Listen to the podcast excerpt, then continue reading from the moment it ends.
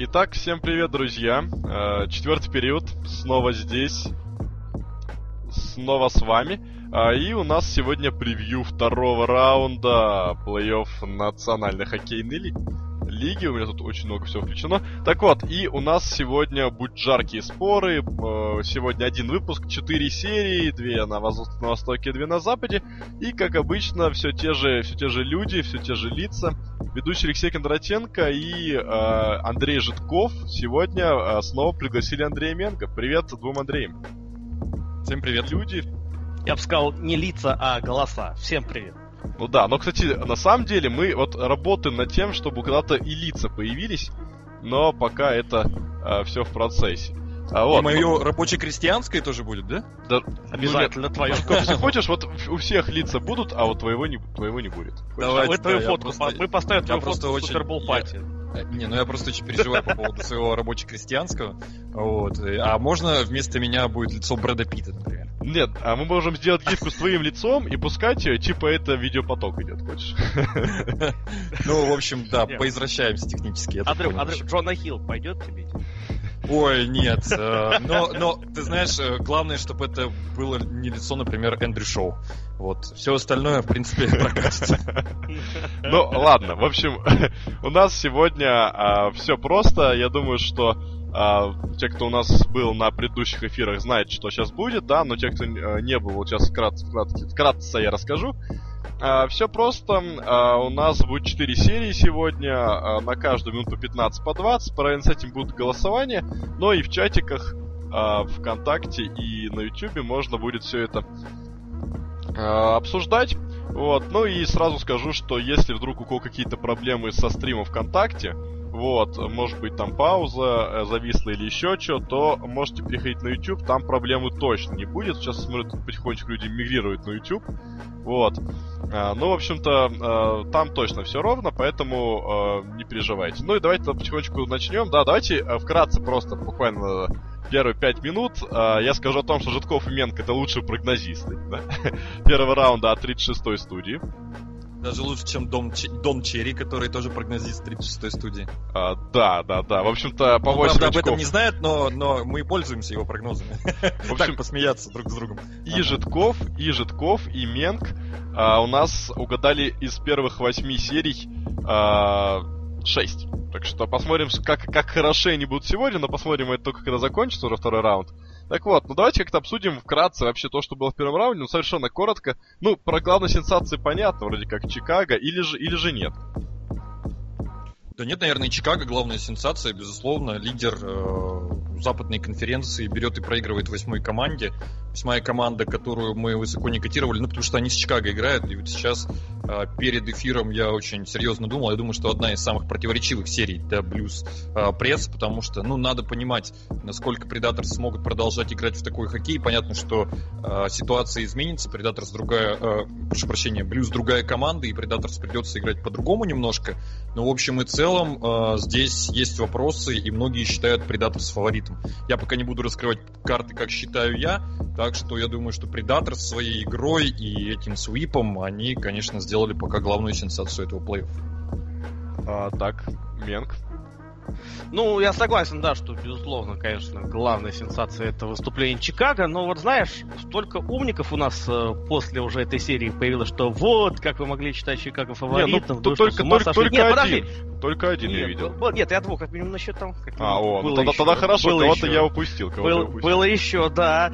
Поэтому я скажу так, если бы столько умников выступало бы за Чикаго, они прошли бы Нэшвилл с тем счетом, который я им прогнозировал. Но, к сожалению, Джоэль Кенневиль не смог как-то перестроить свою команду под э, плей-офф после регулярного, и сами чикагцы, видимо, как-то оказались к этому не готовы. А Нэшвиллу за эту серию просто 5 с плюсом, как я, я уже говорил, да, что для меня здесь три составляющих успеха. Это, безусловно, великолепная работа Пекарина, это э, великолепное командные действия, что в защите, что в нападении, и это, безусловно, тренерская дуэль, где, где Петр Лавиолет вышел полностью победителем. Но, опять же, вопрос, что будет дальше. Ну, если как-то характеризовать весь остальной плей-офф, но вообще плей-офф получился Супер, да, впервые там за сколько? За 13 лет, по-моему. Нету а, седьмых матчей. матча. Нет седьмых матчей, матчи. да. Ну, понимаешь, если... Я понимаю, что седьмой матч, наверное, это главный показатель, Хочу но... седьмые матчи. Тогда тебе, не знаю, высшую хоккейную лигу надо смотреть, там седьмых матчей было, насколько я помню, знаешь, предостаточно. Знаешь, по этому поводу я хочу добавить насчет седьмых матчей. А, болельщики, когда есть седьмые матчи, они находят причину, например, они говорят, а, нету команд черных лошадок, которые выбили бы фаворитов. Да, то есть всегда найдут претензии к плей-офф. Я хочу сказать, с этой точки зрения плей-офф удается. Седьмой матч, ну, ну не было седьмого матча, будет в следующем раунде. А у нас зато есть такая команда, которая взяла и свипнула фаворита. Такое вообще происходит раз в 155 лет. Вот. Ну, вот это произошло. Так что на наших глазах творится история. Скажите, этот первый раунд был исторический. А, хорошо. И вот еще, чтобы я, знаешь, я все-таки добавил, да, да. в принципе, почти каждая серия получилась крутой. По сути, даже Чикаго Нэшл опять своим свипом, это великолепная история. Ну и на какую-то серию, в принципе, скучной. Но, наверное, Питтсбург Коламбус получился не такой интересный, к большому сожалению. Остальное же, мне кажется, все абсолютно на уровне, и интерес э, был великолепный, причем во всех сериях тоже, тоже Сент-Луис Миннесота. Вроде как э, ну, мы шутили, что никто эту серию смотреть толком не будет, но при этом-то, особенно последний матч серии, ребята выдали великолепный. Здоровье Эрику Сталу, потрясающий, конечно, в кавычках момент, как случился с ним в том матче. Но, опять же, каждая серия имела свою изюминку, и в каждой серии был какой-то интересный момент, и была какая-то интрига, поэтому мне кажется, что первый раунд удался на славу. Коллеги, а можно э, маленькое, маленькое предложение сделаю, и мы попробуем сформировать вот так вот буквально три игрока, вратаря, защитника и нападающего лучших после первых серий плей-офф. Мне кажется, это было бы интересно. Давай. Сделаем? Давай. Прямо сейчас. Сделаем. Давайте с меня тогда я начну. А, лучший вратарь Пекаринне. А, лучший защитник Лучший защитник сейчас неожиданно будет Колтон Парейка. И лучший нападающий Евгений Малкин. Нормально? Слушай, ну я, не знаю, это что... ну нормальности. Я, не, я не готовился, я так вот с Слушай, поэтому... ну давай, хорошая тема, и тогда дальше вот я, я могу сказать тем, кто нас сейчас слушает и смотрит на, и на YouTube и ВКонтакте, а, тоже можете отписать в вот э, в чатиках, да, то ваши лучшие вратари, защитники нападающие вот конкретно по первому раунду, ну и мы посмотрим, что получится.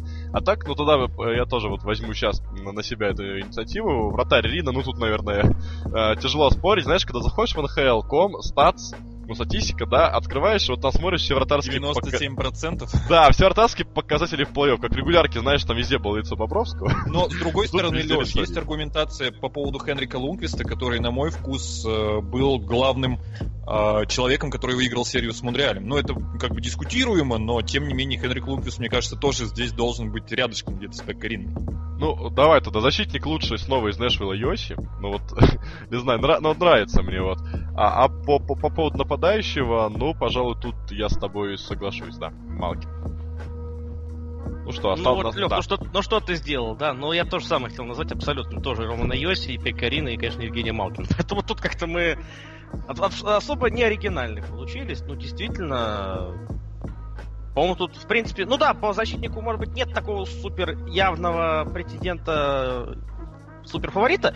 Тут есть вариант. А по поводу вратаря Пекарины все всем доказал, хотя, возможно, можно было как-то рассматривать кандидатуру Джека Альна, Кэма Телбота и того же Хенрика Мунквиста. В общем, вратари вообще проявили себя в первом раунде великолепно. Ну, это плей-офф за, исключ... еще, за исключением Брайана Эллиота. Вот так. Сергея Бобровского нет, с Бобровским я не соглашусь. Бобровский сделал все, что мог. Извини, когда у тебя Но подвез парочку дыра, шайб. дыра, дыра. Ну, один раз в одном матче это произошло. В одном матче. Все. В остальной Без... серии Бобровский был великолепен. Извини, когда у тебя защита дыра, дыра, дыра, то ты уже там ничего поделать не сможешь, хотя Бобровский тащил все равно. Э, поэтому, ну, как-то так. А нападающий, ну, тут статистика все говорит. И Малкин потрясающе, причем Малкин потрясающе сыграл со Скесселом во втором звене, и поэтому тут говорят о том, что Хагелин должен вот-вот вернуться, но я боюсь, что звена HBK пока что мы не увидим, потому что Кессела разбивать от Малкина смысла просто нет никакого.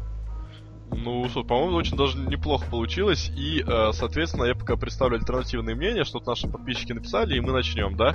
Ну, по, по вратарю еще тут Холби воспринимает. В принципе, это нормальная тема, несмотря на то, что он пускал там и 4 шайбы. Не знаю, да? мне кажется, Холби... Ты понимаешь, вот я ожидал от Холби, что в такой серии с Торонто, где команды, в принципе, ровненький хоккей показывали, что неожиданно, на самом деле, все ожидали, что Вашингтон съест Торонто. Я чуть позже, когда мы будем к серии э, Питтсбург и Вашингтон переходить, там чуть подробнее по этому поводу расскажу. Мне кажется, что все ожидали, что будет хотя бы одна игра в этой серии, где Холби скажет партнерам, окей, у вас проблемы в нападении, я сделаю так, что вам нужно будет забить всего лишь одну шайбу, и а, мы выиграем. Ну, слушай, но если претензия к Холби, что нет сухаря, ну... Конечно, я... безусловно. Я считаю, что на фоне Хенрика Лунквиста, нет, не, не только сухаря, а просто вот такой уверенности, на, на фоне Лунквиста, на фоне Рины, на фоне Алина, который первую игру э, выиграл у Миннесоты, Брейден Холби сыграл очень средний. А, так, ладно, еще по вратарям здесь предлагают и Флери, Аллена предлагают. Мне кажется, Аллен второй вратарь. Вот если мы, ну, мы не будем, конечно, сейчас называть вторых, но мне кажется, что если вот называли бы, вполне, Аллен... вполне. Аллен это второй ну, вратарь после тут, Ринны. Вот, тут вот. нет такого явного второго вратаря. Ну да, Аллен, ну, я не согласен. Я считаю, что Хенрик Лунквист второй лучший вратарь. Вот, я, я, нет, потому что, понимаешь, я говорю, что нет второго вратаря, потому что Аллен звезданул в первой игре. В остальном же, ну, он тоже был великолепен, но это уже было более-менее нормальная работа. Там-то просто это был космос космический. Э, Лунквист тащил всю серию и Тут, опять же, тут есть вариант. Нет второго явного. Есть Рин, и дальше... Наверное, да. Есть, дальше есть вариант. Наверное, да. По защитникам есть завод забавная версия Субун, потому что не привез. Вот. Есть версия с Карлсоном, кстати, вполне себе неплохая. Ну, как по мне. Вот. А, ну и а, про, а про нападающих а, я вижу пишет про Бобби Райана, который на самом деле был очень хорош. Да, Радулова. сыграл. Сумасшедший сыграл. Радулова пишут тоже, опять-таки. Значит, единственный... если бы мы говорили о ценном нападающем, а не лучшем, это был бы Райан. Ну слушай, но Райан при этом очков набрал немало. И опять-таки решающая шайба, да, это его бросок и добивание Макартура после этого. Не, Бобби Райан провел сумасшедшую серию, тут соглашусь, но, опять же, просто хотя бы из чувств соотечественника поддержите Евгения Малкина, что называется. О, это вот то, за что, на, за что нас ругают иногда. Ар. Ну, да пускай ругают сколько хотят. Дети умали. Ну да, в общем-то, я думаю, на этом все. Здесь мы, в принципе, вроде всех, да, кого написали в тень, но, в принципе, да, тут видно, что, а, как всегда, было достаточное количество хоккеистов, которые проявили себя в плей-офф очень здорово, и те хоккеисты, которые в регулярке практически молчали, ну, тот же Райан, да, он был практически незаметен в регулярке, но посмотрите, что с ним происходит в плей-офф. А, ну и теперь на... начинаем мы потихонечку уже говорить о сериях, напоминаю, что мы разберем каждую серию, но и вместе с этим, как только мы будем начинать, будет меняться картинка у нас. Ну и начинаем мы с серии Оттава против Рейнджерс. А сразу же уже запущено голосование у нас в группе, так что голосуйте, кто здесь, а, а, тут, кто кого, да? То есть здесь голосование не тот, за кого вы болеете в этой серии, а именно кто победит в этой серии, на ваш взгляд. Вот, так что это имеет значение. Потому что я вот, например, в этой серии буду болеть за одну команду, а вот э, выиграть думаю, что другая. Ну, а э, обо всем по порядку. Давайте начнем мы на серии с Андрея Менга. Андрей, ну что, Атава и Рейнджерс. Э, ну, по первому раунду уже сказали, что какие расклады перед вторым раундом? Ну, во-первых, сам сегодня похвалишь, никто не похвалит. В Рейнджерс я единственный верил. Они да, вышли, Андрей, они между прочим, тебя там подписчики тоже похвалили. Там же у нас да. сообщение, э, личные сообщения да. Между прочим, да, даже счет угадал. Вот это, понимаешь, вот бывает же такое. То есть единственный угадал из, вось... из семи наших вот а, экспертов и комментаторов, а еще и счет попал. Но это просто... Еще счет. Это, это космос. Я сам удивился. Ну, на самом деле, ну как удивился? Я ставил, как я удивился. Я, это, это была грамотная, четкая работа прогнозиста. Ну ладно. Если говорить про серию, ну, на самом деле намечается что-то очень интересное в этой серии. Нельзя сказать, что это будет что-то сверхяркое, нет, скорее всего, ну, мне кажется, что по развитию событий, по течению игр, это будет что-то больше, наверное, похоже как раз на игру того же Монреаля с Рейнджерс. В принципе, Оттава, наверное, тоже не особо-то отличается от Монреаля тем, что она как-то будет резко идти вперед. Тут нет таких ярких нападающих. Бобби Райан великолепный плей-офф, но, по сути, опять же, сверхатакующего потенциала тут у Оттавы не намечается. Будет очень равная, интересная серия. Э, я, опять же, еще по ходу прошлого подкаста сказал свою главную мысль, что, на мой взгляд, любая команда столичного дивизиона сильнее любой команды атлантического, поэтому здесь прогноз у меня будет соответствующий. Но, Спа- если говорить про. Менг спойлерит. Я сразу, я сразу спойлерить решил, да. Но вообще, мне кажется, что это будет, знаешь, по афише, ну, естественно, на фоне того же Питтсбурга и Вашингтона, конечно, это будет не самая яркая серия. И за ней, наверное, будут наблюдать не так серьезно, а как... потому э, мы первые ее обсуждаем. Мы всегда обсуждаем первые серии, которые, ну, как нам представляется, ну, не самые интересные. Ну, безусловно, Из да. всех, что есть. Но при этом здесь э, можно найти тоже кучу интересных противостояний. Вратарское противостояние. Луквист, опять же, мы говорим о том, что это вполне Луквист выглядит фаворитом, нет? Выглядит... Ну, фаворитом, безусловно. Но Крейг Андерсон, я вот, кстати, по ходу трансляции Оттавы Бостона говорил, что мне кажется, Оттава завелась, Оттава как-то воодушевила себя после той ошибки Андерсона во второй игре. Она стала играть по-другому. Она стала играть за своего голкипера. Она стала играть за, вот, вот за этот, за эмблему Оттавскую, что ли, если позволить. И игра-то пошла, и как раз таки это было, на мой взгляд, ключевым моментом серии с Бостон Брюинс, и мне кажется, что этот настрой, это психологическое состояние вполне себе может перенестись на серию с Нью-Йорк Рейнджерс, и получится такая ну, вес- веселая, интересная борьба. У Рейнджерс э, про Бучкевича э, тоже мы говорили, что ну должен где-то выстрелить. Он в принципе выстрелил. Он не забросил, да, но то, что они устроили в звене Зибанежадом и Крайдером в последних играх, это было что-то потрясающее. И на самом деле, ну немножко везения не хватило, наверное, и будет шанс реализовать весь этот, все это везение, вернуть должок, сказать, так сказать, самим себе в серии против Оттавы, поэтому пока тут, наверное, какого-то сверхявного фаворита все-таки нет, но это очень интересная серия, намечается именно с точки зрения хоккея, не с точки зрения афиши НХЛовской, не э, с точки зрения как сказать-то, ну, просто название команд. Опять же, Рейнджерс состава, да, у Рейнджерс, наверное, болельщиков у нас, ну, не так, ну, мало ну, не все-таки так. побольше, чем у Оттавы, Поменьше. это сто процентов. По- ну, побольше у Оттавы, да, безусловно. Но Побольше, при этом это Оттавы, будет да. именно... Да, это будет интересная серия именно с точки зрения хоккея. Не с точки зрения афиши НХЛовской, именно хоккей. Так, Житков. Ну, я-то думаю, что тут фаворит однозначный, на самом деле. Я здесь э, поддержу Андрея Менга, что это Нью-Йорк Рейнджерс. Он уже карты открыл, что это Нью-Йорк Рейнджерс, по его мнению, фаворит в, в этой серии. Но он сказал, что явного такого фаворита стопроцентного нет. Мне кажется, как раз стопроцентный фаворит Рейнджерс. Я объясню почему. Потому что Оттава, скорее всего, Оттава и в серии с Бостоном показала, что она будет играть так же, как играл Монреаль. В принципе, команды отчасти похожи, потому что Монреаль это защитная команда, где, ну, как бы баланс сдвинут в защиту. Кстати, я говорил по поводу того, что Монреаль не даст Рейнджерс раскатиться. По сути дела, они и не дали им раскатиться. Эта серия была такой защитной. Что меня больше всего удивило, что в этой защитной серии а, ни оборона Нью-Йорк Рейнджерс, ни вратарская позиция, соответственно, да, не уступили э, Керри Прайсу и обороне Монреаль Канадиенс. В этом плане для меня очень серьезный задел сделали хоккеисты Нью-Йорк Рейнджерс. Плюс они не испугались силовой жесткой борьбы, они даже с большим удовольствием в нее шли, в ней участвовали, они провоцировали, умело провоцировали соперника. В этом плане, но тоже меня впечатлила команда Нью-Йорк Рейнджерс. Поэтому я, честно говоря, не вижу, чем Оттава, которая будет, скорее всего, играть абсолютно так же, как Монреаль, сильнее э, самого Монреаля и Нью-Йорк Рейнджерс. Я думаю, что по вратарской позиции тут вопросов нет. Хенрик Лунквист абсолютный фаворит. Э, Защита Нью-Йорк Рейнджерс, Райан Макдонна, э, Шей просто фантастический хоккеист, на самом деле. Да, Шей. Я, его Я думал, что его нужно, что его нужно называть Скеш. Написано. Скеш? Но теперь мы знаем, как точ- точно его называть. Да нет, на Шей. самом деле мы знали прекрасно, кто такой Шей. Он фантастический хоккеист, он прекрасную серию плей-офф выдал. Мат Зукарелло станет, скорее всего, X-фактором этой серии. Мат Зукарелло маленький парень, который вгрызается в любую шайбу, который способен создавать моменты партнерам и сам забивать. Мат Андрей, а, Зукарелло, а звено который- Бучневич Зибанижат Крайдер. Ну, Э, Звено Бучневич, Забинежат, Крайдер, конечно же. Мика Забинежат, которого э, вот так вот морально, э, внутренне очень сильно ударило то, что он про- пропустил, ну, фактически не он пропустил, а команда пропустила, но именно он проиграл борьбу на пятаке, помните, во второй игре, когда Радулов забил победную шайбу в овертайме. Это же Забинежат там не доборолся с Радуловым, он не доиграл.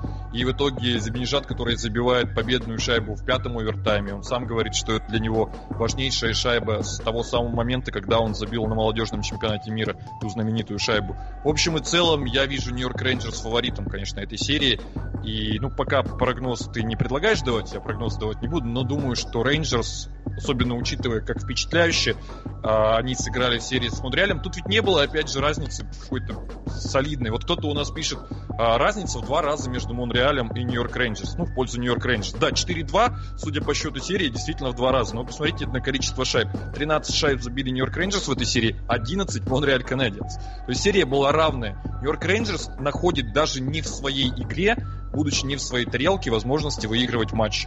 Я думаю, что в серии с Оттавой это будет самое важное. И еще один минус Оттаве. А, Лидеры Оттава Сенаторс играют с травмами. Э, С травмой серьезно играет Эрик Карлсон, он сам об этом говорит. Он пытается тем самым показать, что он супермен, но в плей-офф такое прокатывает очень редко и чаще всего за такое в плей-офф наказывают. То, что Эрик Карлсон всему миру уже рассказал, где у него болит и как сильно болит, я думаю, в серии с, Нью-Йорк Рейнджерс это плохо э, на нем скажется, потому что его будут туда именно бить. Так что я думаю, что Нью-Йорк Рейнджерс фаворит в этой серии однозначно. А, ну и а, настало время небольшого фидбэка да, от наших подписчиков. Артем Жижерин пишет, прикольно а будет, если Анахайм и Оттава будут в финале, как 10 лет назад. Вот. А, Михаил Баранчиков передает нам привет от канала Шайбу-Шайбу. Это тот самый канал, который сделал вот это а, самое смешное видео в плей-офф пока что. За всю историю хоккея, я бы сказал. Да, в общем, большой респект каналу Шайбу-Шайбу. Действительно, было это очень э, крутая озвучка скетча от Кей Пил. А, ну и вопрос про игру Лункиста плей ну мы же сами сказали, что, по мнению, например, Житкова, да, что вот круче Лункиста только Ринна был. И это большой комплимент Лунквисту, ну и, в принципе, наверное, от Хенрика-то никто ничего другого и не ожидал. Также тут пишет, не потянет Оттава. А, ну и а, вспоминают Бучневича а, и также говорят про то, что у Рейнджерс много универсалов и бойцов. К тому же еще и во вратарской линии есть э, преимущество, пишет Марика Мариша. А, вот. Ну и самая интересная пара резюмирует все это человек с ником, состоящим из согласных. А, ну давайте тогда уже потихонечку тогда перейдем и к, э, собственно, к прогнозам, да, потому что здесь как-то мы так все однозначно все к, э, к Рейнджерс сказали. Давайте тогда резюмируем это все и э, перейдем тогда к другой серии. Андрей Менг после слов Житкова мне так захотелось на Оттаву поставить, но я все-таки все-таки я не буду отходить от своего начального и скажу, что Рейнджерс выиграют у Оттавы со счетом 4-2. А, Андрей Житков? Ты ждешь от меня, да, прогноз? 4-1 Нью-Йорк Рейнджерс. 4-1, да. Э, да, ну и главная проблема Нью-Йорк Рейнджерс была в том, что они очень плохо используют большинство, всего лишь одно большинство они использовали за это плей-офф. Цифры ужасающие, я думаю, что в серии с Оттавой они используют, они гораздо лучше будут играть в этом компоненте, и если так будет действительно, то у Рейнджерс очень солидное преимущество, мне кажется, над Оттавой. Я не вижу ни одного момента, ни в одной линии э, нет преимущества у Оттавы, везде есть преимущество у Рейнджерс, кроме, опять же, спецбригад. Вот. А все остальное в пользу Рейнджерс, что наводит меня на мысль о более чем внушительном преимуществе этой команды. 4-1. Вот как. Ну и настала моя очередь. Э, ну и тут, хотя я люблю вот идти вам наперекор, но не то, чтобы я посмотрел на результаты первого раунда и решил, что вы чаще правы, чем нет. Но все же здесь я с вами соглашусь. Мы об этом еще говорили в наших э, вот этих вот веселящих стримах э, с Андреем Менгом и со Станиславом Розом, что э, Рейнджерс, скорее всего, фавориты здесь. И, э, в принципе, я от этих слов нисколько не отказываюсь. Э, Рейнджерс, я думаю, победят здесь 4-2. И вот нам тут пишут, что о, ну кто-то уже, вы же уже ставили, да, там на фаворитов и пролетели, но э, могу сказать, что это уже второй раунд плей-офф. Здесь, если бы здесь вот все, что мы говорим, а, проходило бы вот так, как мы сказали, то, наверное, это было бы, это было бы КХЛ. Леша, Но... можно, можно я вспомню один момент просто вот тем подписчикам, которые нас слушают и которые нас с Андреем Менгом невероятной карьере за то, что мы сделали ставку не на Сан-Хосе Шаркс, и сколько было Не, возни, на Сан-Хосе мало, в основном про Чикаго нам гря- гря- не про Монреаль. Грязных слов. А, нет, я просто... Нет, я вспоминаю именно Сан-Хосе Эдмонтон. Почему? Потому что Монреаль Рейнджерс это более-менее близкая пара была. Честное слово. А Сан-Хосе казалось фаворитом, потому что Эдмонтон молодая команда, потому что Эдмонтон команда, которая не имеет опыта. И нам об этом писали. когда Сан-Хосе выиграл первую игру, ну, нам писали, что попал, на самом деле. Я Андрею Менгу сказал еще тогда, скорее всего, Эдмонтон выиграет серию, и, скорее всего, тех людей, которые пишут нам по поводу того, что мы дураки, идиоты, что мы не поставили на сан мы больше не увидим их комментариев. Во всяком случае, по этому поводу они больше не пишут. Кстати, знаешь, вот тут это ты как раз отметил, да, про Карлсона, он сказал, где все, что болит. Вот Тортон не говорил, где что болит, но это ему все равно не помогло, потому что это вообще потрясающая, конечно, история, мужественный Джо Тортона, который пока идет к тому, что войдет в одну когорту с такими, ну, с таким человеком, как Павел Бура, и останется без кубка, без кубка Стэнли. Ну, а мы пока скажем, что 3 часа студия планирует, ну, уж точно, я так смотрю, а, показать... А вот точно опять у нас Оттава будет, Андрей? Или неизвестно пока? Пока ждем, ждем. Возможно, там наш большой друг, коллега Сергей Глизаров подключится, и тогда будет прямой эфир. А, ну, в общем, под вопросом пока стрим первого матча этой серии, зато мы точно покажем вам второй. Э, матч этой серии, но это вот из тех, что, по крайней мере, э, будет вот на этой неделе. Оттава Рейнджерс 22.00, очень крутое время по Москве, э, смотрибельное, так что второй матч этой серии точно от нас будет. Ну, а если подвести итоги зрительского голосования, то здесь э, ну, тотальное доминирование Рейнджерс 205 на 72. Вот мы узнали, сколько болельщиков команд в нашей стране. Не, ну, 205 опять... человек болеет за Рейнджерс, действительно. Не, ну здесь, опять-таки, не, не за кого, а кто кого, я же так написал, сформулировал этот вопрос. Ну, Лех, Лех, Лех. Ну, то есть... Ты же знаешь, кто голосует. А, хорошо, хорошо. Так, а, ну и Наверное, потихонечку мы с этой серией закончим. А здесь у нас получилось пока что единогласно, и мы, подписчики, даем преимущество Рейнджерс. Ну и мы переходим ко второй серии, и у нас-то, Андрей, если не ошибаюсь, Анахем против Эдмонтона, да? Все верно, все верно. Отправляемся смотреть за вторым противостоянием Эдмонтона и Калифорнии. Да, соответственно, также э, голосовалка вот уже летит. Э, ну и здесь, как мне представляется, опять-таки не то, чтобы вот Рейнджерс должны проходиться катком по Оттаве, но здесь мы вроде как сформулировали четкого фаворита. А будет ли вот подобное в этой серии, я уже знаю, что нет, потому что я помню, что мне говорил Андрей Менко, вот, и я предполагаю, как, ну, скажем, э, проголосует Житков, но я предполагаю, что здесь все-таки куда более равная серия ожидается чисто вот предварительно от нас, так что давайте ее обсудим. Теперь мы начнем с Житкова. Андрей, ну что, Анахайм и Эдмонтон. Просто я вот вспоминаю, когда Анахайм последний раз играл с двумя канадскими командами подряд в плей-офф, три года назад, да, они тогда спокойно разобрались с Виннипегом, и, ну, в принципе, также спокойно они разобрались и с Калгари, дошли до финала конференции. В этом году также будет, или Эдмонтон это не Калгари трехлетней давности? Ну, смотри, Эдмонтон, конечно, э, команда очень веселая, очень быстрая, очень интересная. Тут от многих э, причин от многих компонентов будет зависеть успех в этой серии Эдмонтона. Я на самом деле в него не очень верю, но э, в принципе порассуждать можно. Во-первых, в первой серии э, одной из веских причин победы был не столько Конор Макдэвид, от него ждут, конечно, что Конор Макдэвид себя проявит. В этой серии ему будет еще сложнее. Мы все прекрасно понимаем, против кого Конору Макдэвиду придется играть в серии с э, Анахайм Дакс. Это либо Райан Кеслер, либо Райан Гетслов ни то, ни другое, конечно, для молодого парня а, не будет легкой прогулкой. А Райан Кеслер, ну, может быть, понятно, что они оба, скорее всего, скорости ему уступят, но ум, мудрость, умение играть в защите против топовых центрфорвардов и у того, и другого просто на невероятном уровне. Я думаю, что Кеслер, скорее всего, будет играть. Он абсолютно защитный персонаж, он способен схватить лидера соперника, он способен играть один в один. Ждите от этого противостояния всего самого интересного, кучу highlight ов и тому подобное. Если э, мы с вами обратимся к Райану Кеслеру и вообще тому переходу знаменитому, когда Райан Кеслер перешел из Ванкувера Ванкувер Кэнакс, будучи одним из лидеров команды, а, которая недавно еще играла в финале Кубка Стэнли в Анахайм, то, наверное, эта серия и это противостояние с Конором Макдэвидом одно из тех, одна из тех причин, почему Райан Кеслер в Анахайм Дакс перешел. Ну, понятно, что они не загадывали, но так получилось. Это действительно будет крайне интересно, и на мой вкус Конор Макдэвид не в первой серии себя ну, так вот вероятно круто, но номером один для Эдмонтона не проявил. Он не был главной причиной того, что Эдмонтон прошел Сан-Хосе Шаркс. Одной из причин была потрясающая игра защиты в том числе. А вторая, да, ну как раз Кем Телбот это вот защита и есть, да, это ее оплот, по сути дела. А вторая причина это классная игра игроков, от которых не ожидали опытных игроков, кстати, Эдмонтон Оллерс. Вот говорили, что опытных игроков у Эдмонтона не хватит. Зак Кессиан вышел на хоккейную площадку, и все поняли, а, да, слушайте, есть же опытные хоккеисты на самом деле. Вот он же, да. Вот такие, которые для плей-оффа нужны. Вот Зак Кессиан, например. Две победные а, шайбы. Да-да-да. Но я думаю, что в этой серии, если сравнивать просто опыт игроков Анахайм Дакс, положить на весы, если брать то, что Конору Макдэвиду придется очень непросто против этого э, неприятного колючего Райана Кеслера, если брать то, что ну да, может быть, скорости преимущество у Эдмонтона, но, как показывает практика, Анахайм умеет давать, а, не давать соперникам быстрым раскатываться. А, плюс, скорее всего, нападение Анахайма будет действовать в своей лучшей манере, как они любят, забрасывать шайбы за спины защитникам. Причем, я бы не сказал, что защитники Эдмонтона, вот прям вот именно подбор защитников, вот, это, вот эти шесть человек, которые выходят на хоккейные площадки, они способны в такое давление играть против огромных э, нападающих Анахайм Дакс, которые будут летать по площадке, втыкая их в борты. Я думаю, что это будет очень сложная серия для Эдмонтона.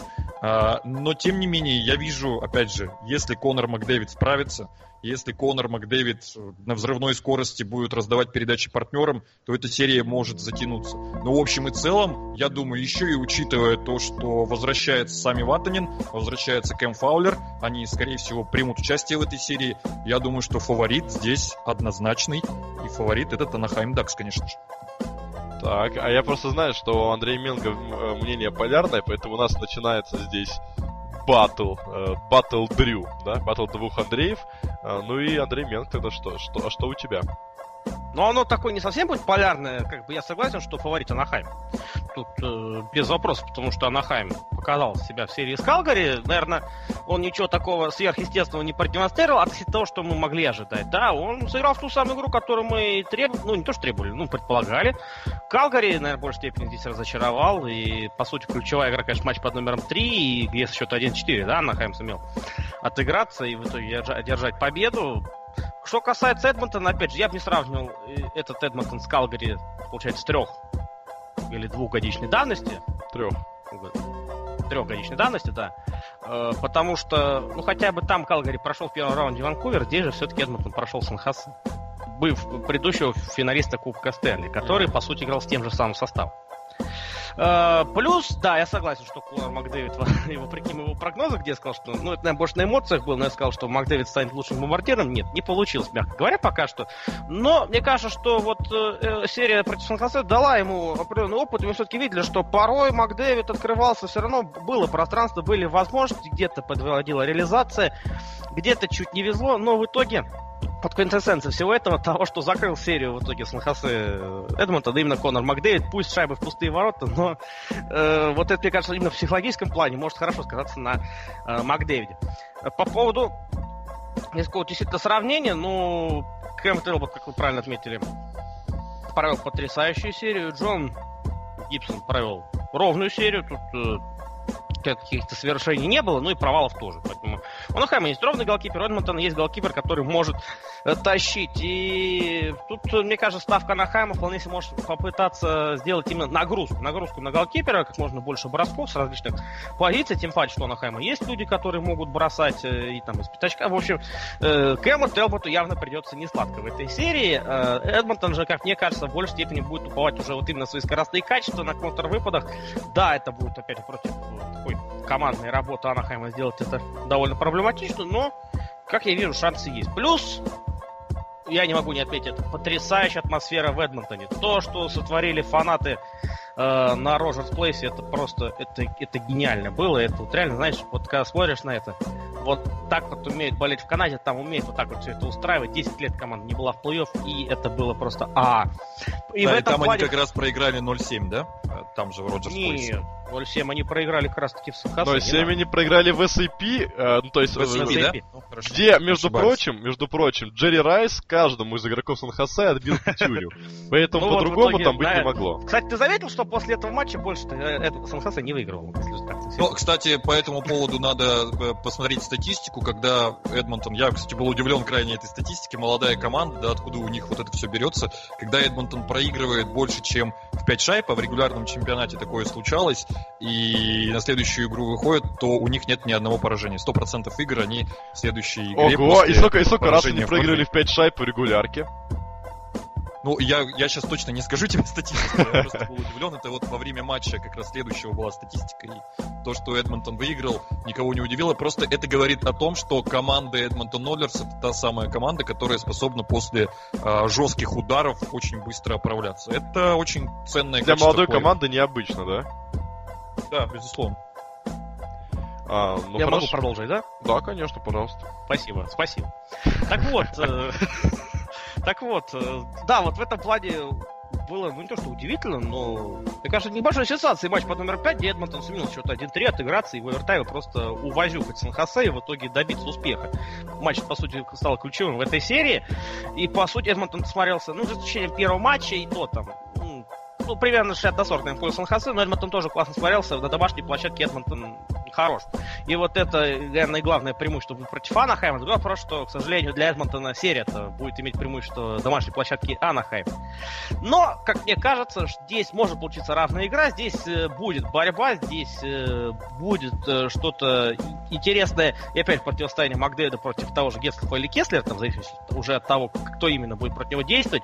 Плюс у Эдмонтона очень классно в, этой, в той серии э, зарекомендовали себя звенья ниши, потому что да, когда у Макдейда не совсем шло, Кассин, звено Деарне. Деарне Слепышев забросил победную шайбу в серии, по сути говоря, в матче да, номером 6 да, как раз. Да. И, вот тоже, тоже потрясает, как действует вообще Антон Слепышев в этом плей-офф. Опять же, радостно за нашего соотечественника. Поэтому мне кажется, что именно ресурса на возможную как сказать, э, на экстренную ситуацию Эдмонтона, вот опять же, из низших звеньев, и очень побольше, чем у Анахайма. У Анахайма есть великолепные главенствующие э, которые здесь могут искать свое веское слово, поэтому как мне кажется, с точки зрения борьбы и интриги, это будет одна из лучших серий всего розыгрыша плей Ну, а у нас, как обычно, после каждого изменения нас настает э, время фидбэка, да, от наших подписчиков.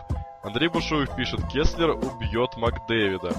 А, Алексей Капин... Вот тогда его посадят, его посадят, на самом деле он хоккеист, он бы хотел играть Янахем в хоккей. не пройдет, а... да? не пройдет. А, да, я, я просто думаю, что Кеслер э, достаточно умный человек, так вот он убивать никого не будет. Морально и по хоккейному может быть вполне себе. А, но Макдэвид ничего такого не показал Санахаса, а Санахем, Санахем его вообще не будет видно, а без него и всего Эдмонтона заключает Алексей Капин.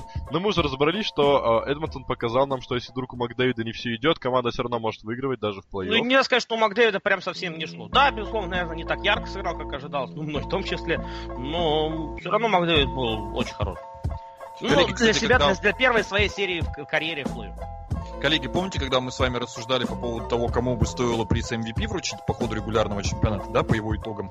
Я сказал, что Конор Макдэвид, вероятно, даже не MVP своей команды. Кстати, плей-офф это, по-моему, доказывает. MVP этой команды это Кэм Телпот. Еще раз скажу. Поэтому от Конора Макдэвида здесь, вероятно, может быть, будет многое зависеть, а может быть, не будет зависеть вообще ничего. Возможно, на него не будет так, знаешь, так давлеть.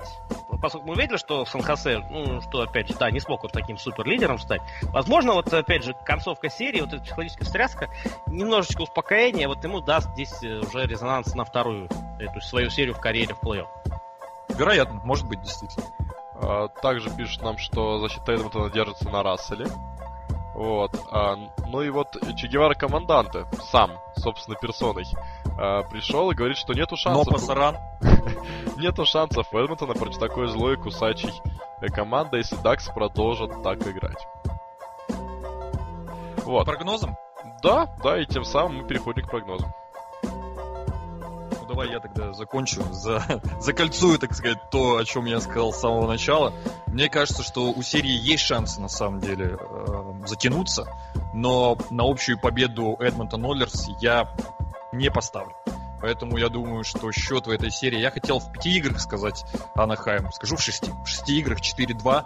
А, только из уважения к Андрею Менгу, который действительно какую-то определенную аргументацию внес э, в это противостояние и заставил меня засомневаться в том, что Анахайм пройдет Эдмонтон в пяти. Так что Анахайм а, в шести.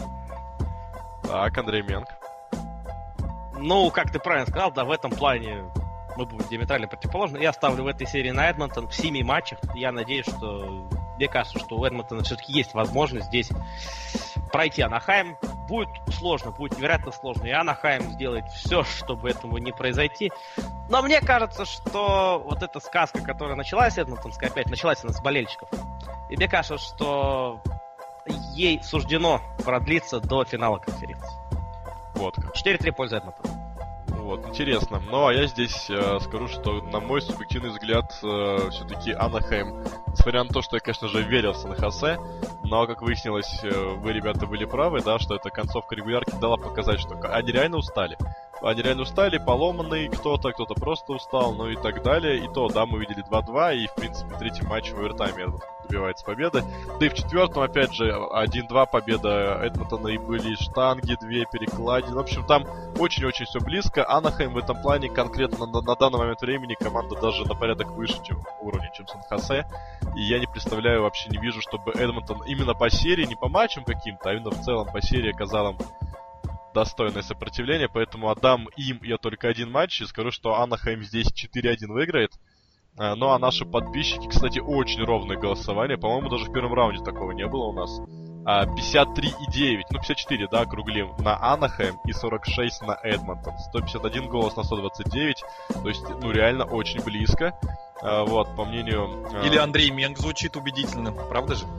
Ну, кстати, знаешь, а, на самом деле, вот Андрей Житков, и тебе я скажу, что после того, как ты сказал там за Анахайм, так скажем, пояснил всем, да, Анахайм аж на 60 на 40 ушел, между прочим. Вот. Но потом слово взял Менг, и они снова подравнялись. Вот, ну, в общем-то, вот так. У нас, получается, здесь мы э, большую, да, так и я, Житков и подписчики за Анахайм, Менг за Эдмонтон. Я думаю, тут все болельщики Эдмонтона сразу же вспомнили серию Рейнджерс и Монреаля. Вот. Ну, посмотрим, а, как вот все это будет. Ну и заключение, вот у нас видим Руслан Джапалов, Джапаров дает очень интересную такую версию. Эдмонтон это хоккейный Лестер, пишет он. И в целом, наверное, аналогии проводить можно, да, с точки зрения... Ни в коем случае, ни в коем случае. Потому что а, в футбольном Лестере не было игрока уровня Конора Макдэвида ни разу в жизни. Поэтому никакого сравнения, никакому сравнению не подлежит Лестер и Эдмонтон абсолютно. Только цвета похожи, и те синенькие, и эти синенькие. А так, в принципе, конечно, у них играет один из топ-трех лучших хоккеистов мира на данный момент. Ну, какие тут могут быть сравнения? Вы что, старого алкоголика Джейми Варди сравните с Конором Макдэвидом? А ты Глупость. про Мороза забыл? Про кого? А про Канте ты забыл, который лучший игрок чемпионата Англии в этом году, скорее всего, будет. Канте, ну, слушай, у меня есть по, по поводу Канте определенные идеи. Мы Но это этой... отдельный подкаст. Это для другого подкаста. Это, да, это для другого подкаста, для другой трансляции. Кстати, я вот тут хочу, опять же, да, вот про боление в Эдмонтоне. Классно, что в этом сезоне решили сделать основной формой домашний Эдмонтону оранжевый. Вот это была самая лучшая идея Эдмонтона перед началом сезона. Круто. Ну, после, естественно, переезда в, в на новую арену. Да и после драфта Конора Макдэвида. Да. Вот, да. Ну, в общем... А, это... Но драфт был раньше, чем переезд на новую арену. Вообще, лучшее, что они сделали в своей истории, это задрафтовали Уэйна Грецки, если совсем уж по истории. Да? Но ну, это было очень мы давно. Далеко, мы так далеко уйдем. Да, это... Вот. Ну, в общем-то, и а, еще, наверное, стоит добавить, что, Андрей, кстати, а ты появляешься в футбольных подкастах Калужского? А, нет, не появляюсь, но с удовольствием бы эту тему про Лестер продолжил. Вот. Я рассказал бы насчет Канте, и почему я считаю, что это проблема чемпионата Англии, что Канте там лучший футболист, а не заслуга самого Канте. Ладно, вот такую вот удочку закинул Ложетков, но у нас все-таки хоккей. И мы переходим к следующей серии. Это Нэшвилл против Сент-Луиса. Э, соответственно, голосование у нас создано в группе. Вот, э, голосуйте. А, ну и я думаю, тоже будет очень близкое голосование. А, и а, обе команды, ну я за себя говорю, меня лично просто поразили в первом раунде. Ну, Нэшвилл мы уже сказали, да, тут 4-0, Чикаго. А, и да, в итоге мы выяснили, что у Чикаго там и с нападением проблемы и так далее. Но, но, а сейчас мы еще можем сказать и про Сент-Луис.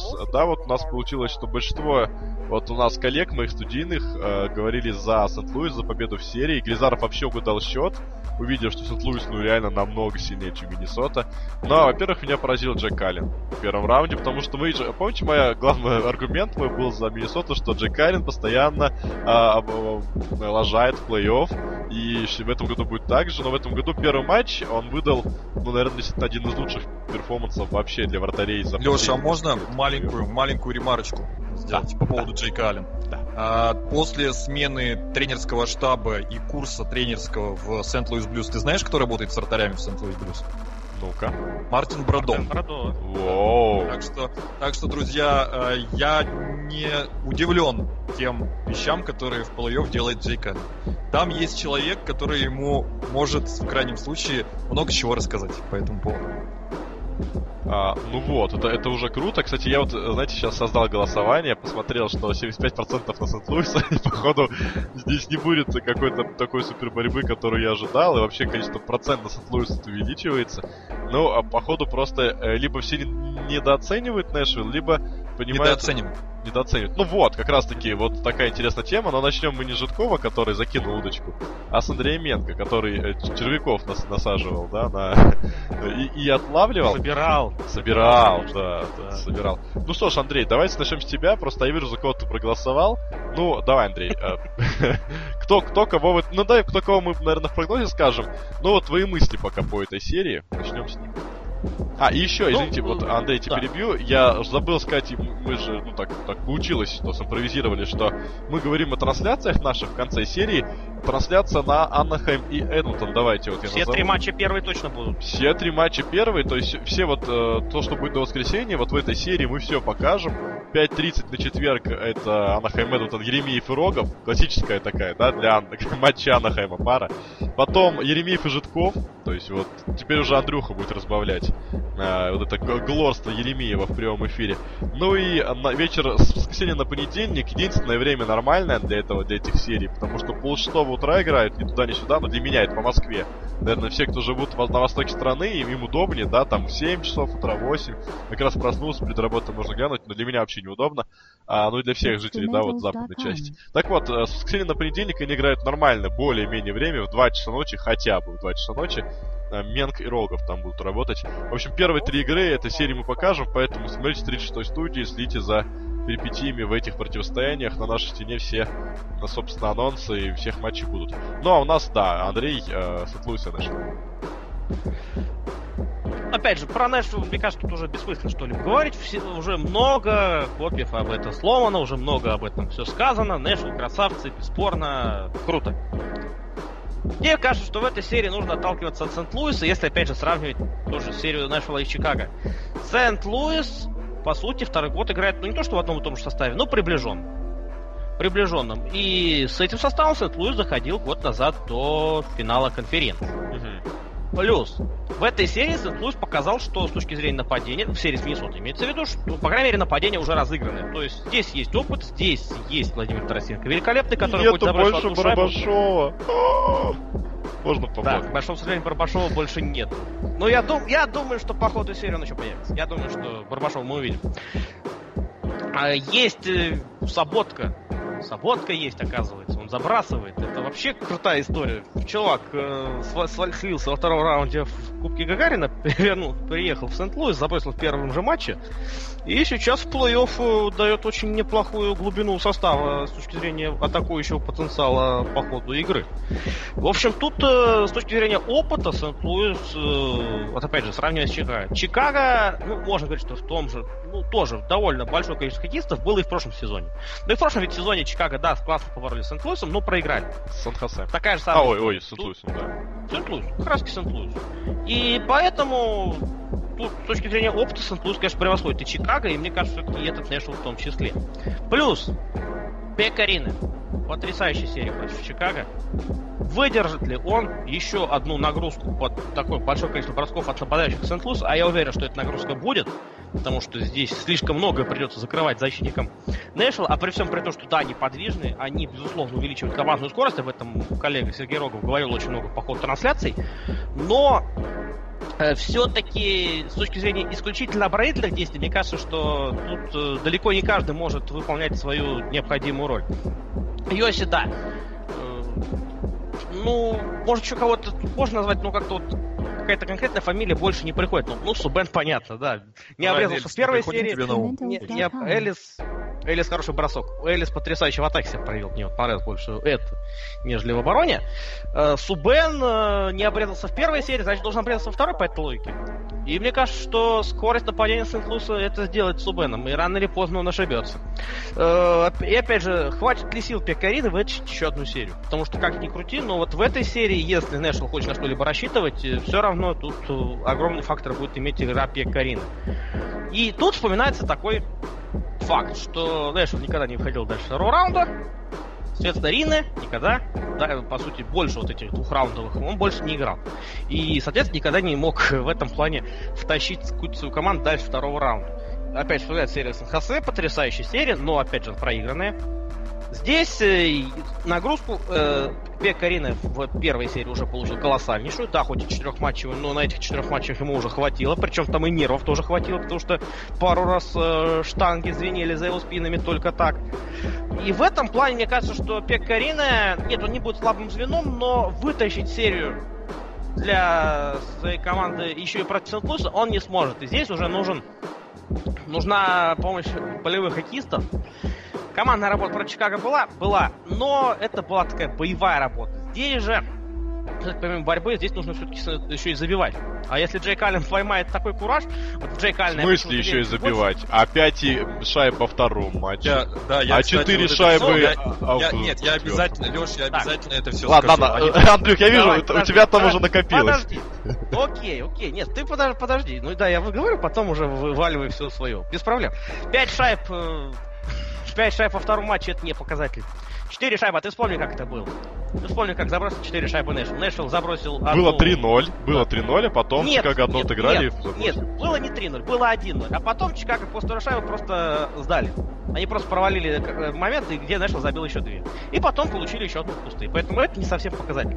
Сент-Луис э, более, мне кажется, настроен. Хотя пятый матч против Миннесоты показал, что тоже подсесть при счете 3-1 в свою пользу они могут. И получили за это. И пришлось только овертайм победу одерживать. Но все-таки здесь я вижу Сент-Луис уже на прогноз такой, вы же фаворит. Я А. не верю, что Нэшвилл сумеет э, второй раз э, в э, этом плей-офф сделать, ну не то что чудо, хотя, наверное, что-то похоже на это. Ну, пока мы не пришли к Андрею Житкову, который уже накопил всю вот эту вот не, я нэшвильскую. постараюсь быстро, быстро. Вот, но я могу, вот тут просто у нас а, в чатике Гун Гончаря, Гончаря очень много хлудит по поводу а, форчека у блюзменов, и мы, конечно же, скажем. мы, увидели несколько раз, да, форчек у блюзов силен, это правда. Но и теперь мы переходим, собственно, к Андрею Четвертое звено потрясающе. Вот это, оно, кстати, может стать X-фактором.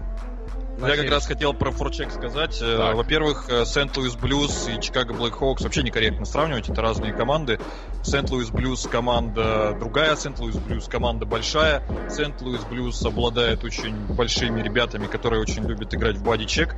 По этому поводу, конечно, Нэшвиллу придется перестраиваться, это раз. А, Но я смотрю на состав Нэшвилла и понимаю, что вот, например, в серии не играл огромный Саламаки.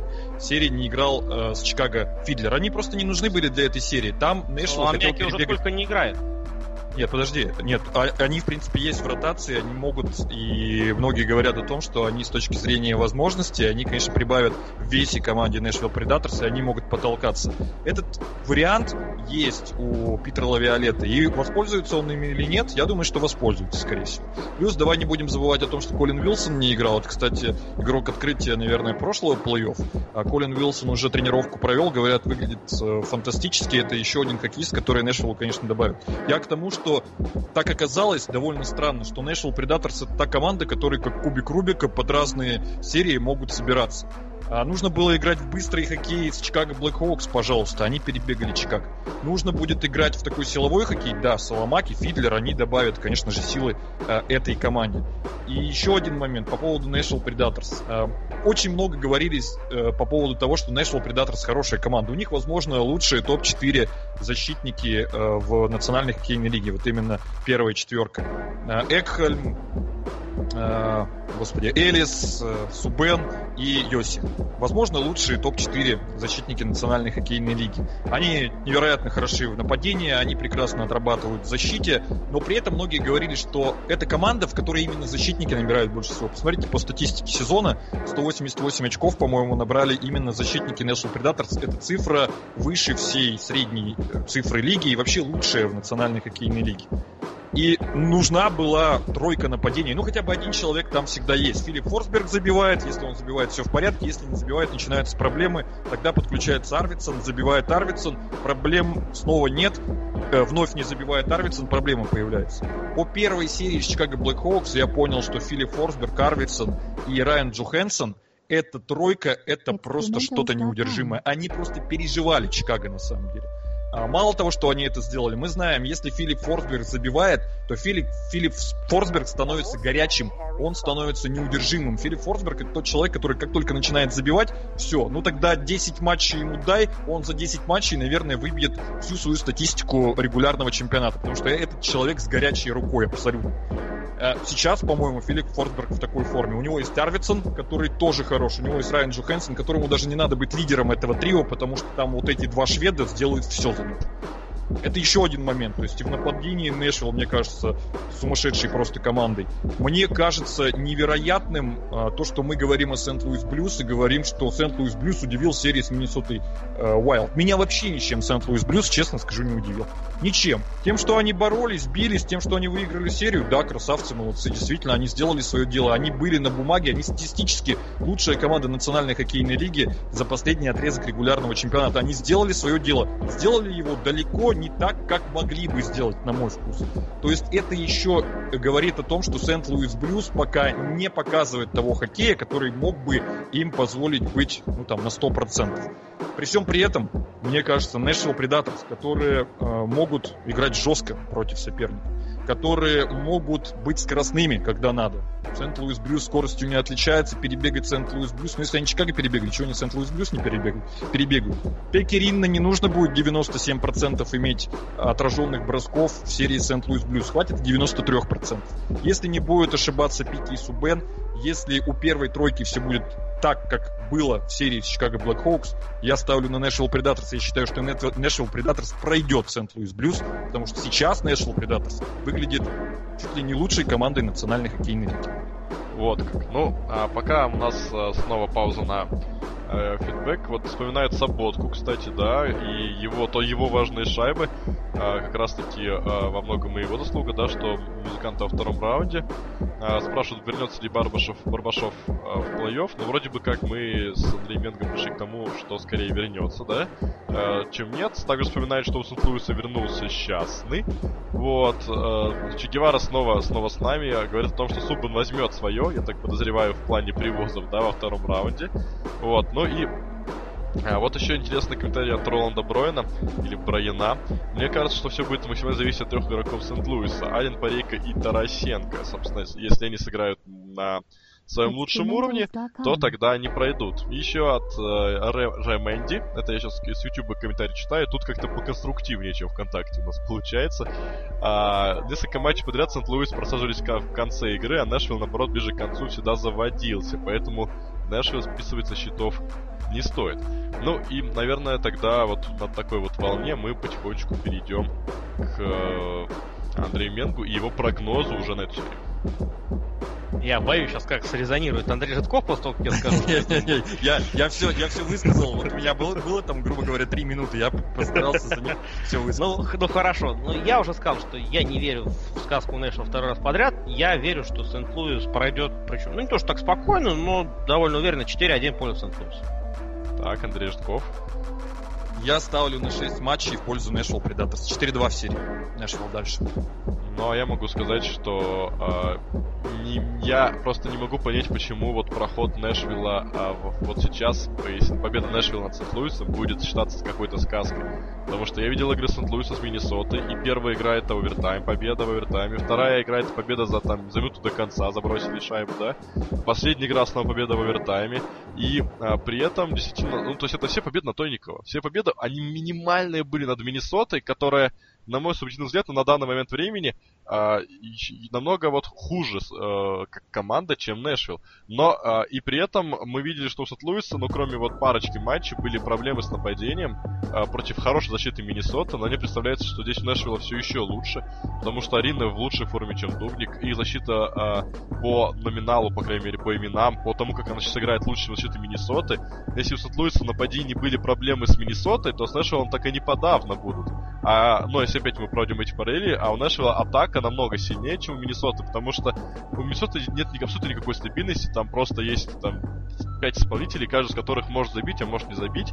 А у Нэшвилла мы видели, сформировалась полностью доминирующая тройка, и а, я не уверен, что Сент-Луис сможет ее сдержать. Наверное, в этом будет заключаться вся интрига в этой серии. Сможет ли Сент-Луис сдержать Джо Хэнсона, э, Форсберга и э, Арвидсона, да? Вот, Чикаго вообще не смогли сдержать. А Сент-Луис, если сможет, то тогда, скорее всего, уже Сент-Луис выиграет. Но мне представляется, что все-таки не смогут, но и опять-таки э, мне здесь кажется, что Нэшвилл фаворит, и а, небольшой, и победа Нэшвилла не должна считаться какой-то сказкой вот здесь.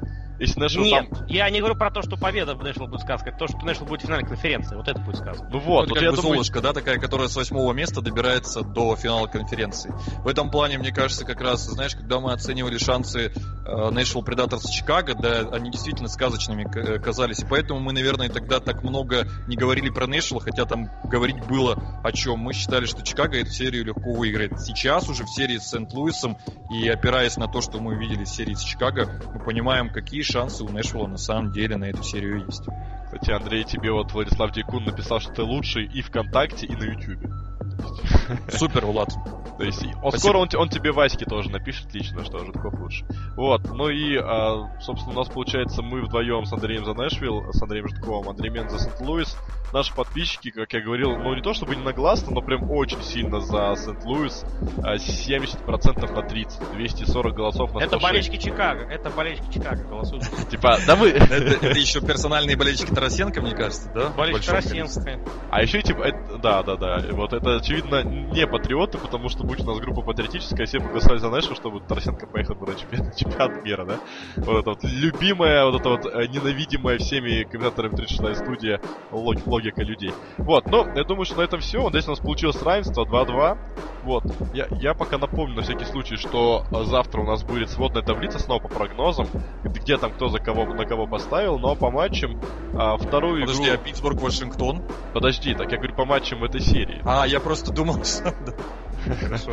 Нет, это же, это же вишенка на торте. Так вот, а, в первом матче этой серии а, Менг и Житков как раз таки комментируют и пока посмотрят там, кто же из них оказался ближе к правде. Но а вот и не подеремся, скажу вот так. Вот, вот общем... и не подеремся. Мы будем хорошо комментировать, мы будем рассказывать об игре. И не Ночь на четверг. Да мы сегодня, мы сегодня с тобой как не старались, все равно не получилось у нас так схлестнуться, как нет, по поводу нет, Зайцева. пока нет, видишь, не нет. Слушай, ну по поводу Зайцева это эталон стычки Житкова и Менга, мне кажется. По поводу Зайцева уже все закончилось, на чемпионат мира его не будет, поэтому говорить не на чем. Вот. Ну, в общем-то, первый э, матч этой серии в 3 часа ночи в ночь на четверг Менка Житков. Второй э, матч значит, на субботу 3 часа ночи снова Менк. Пока что без, э, э, без напарника, но посмотрим. Что конференция, я бы сказал. Да, что, что там выйдет. А, вот, ну и, соответственно, третий матч это Менк и я. Вот. Так что второе противостояние э, человека Сент-Луиса и человека э, хищника. Человек Сент-Луис ужасно звучит, согласен. Вот, ну ладно. В общем-то, это будет... Блюзмен. Ну, блюзмен, зачем человек Сент-Луис? Блюзмен. Человек Сент-Луис, какой ужас. В общем, это будет очень крутое время, 22 по Москве, в воскресенье National против Сент-Луиса. Всех ждем, будет в любом случае интересно. Интересно. Ну и что, друзья? Барабанная дробь и... А? Вишенка, вишенка. Ви- вишенка, вишенка на торте.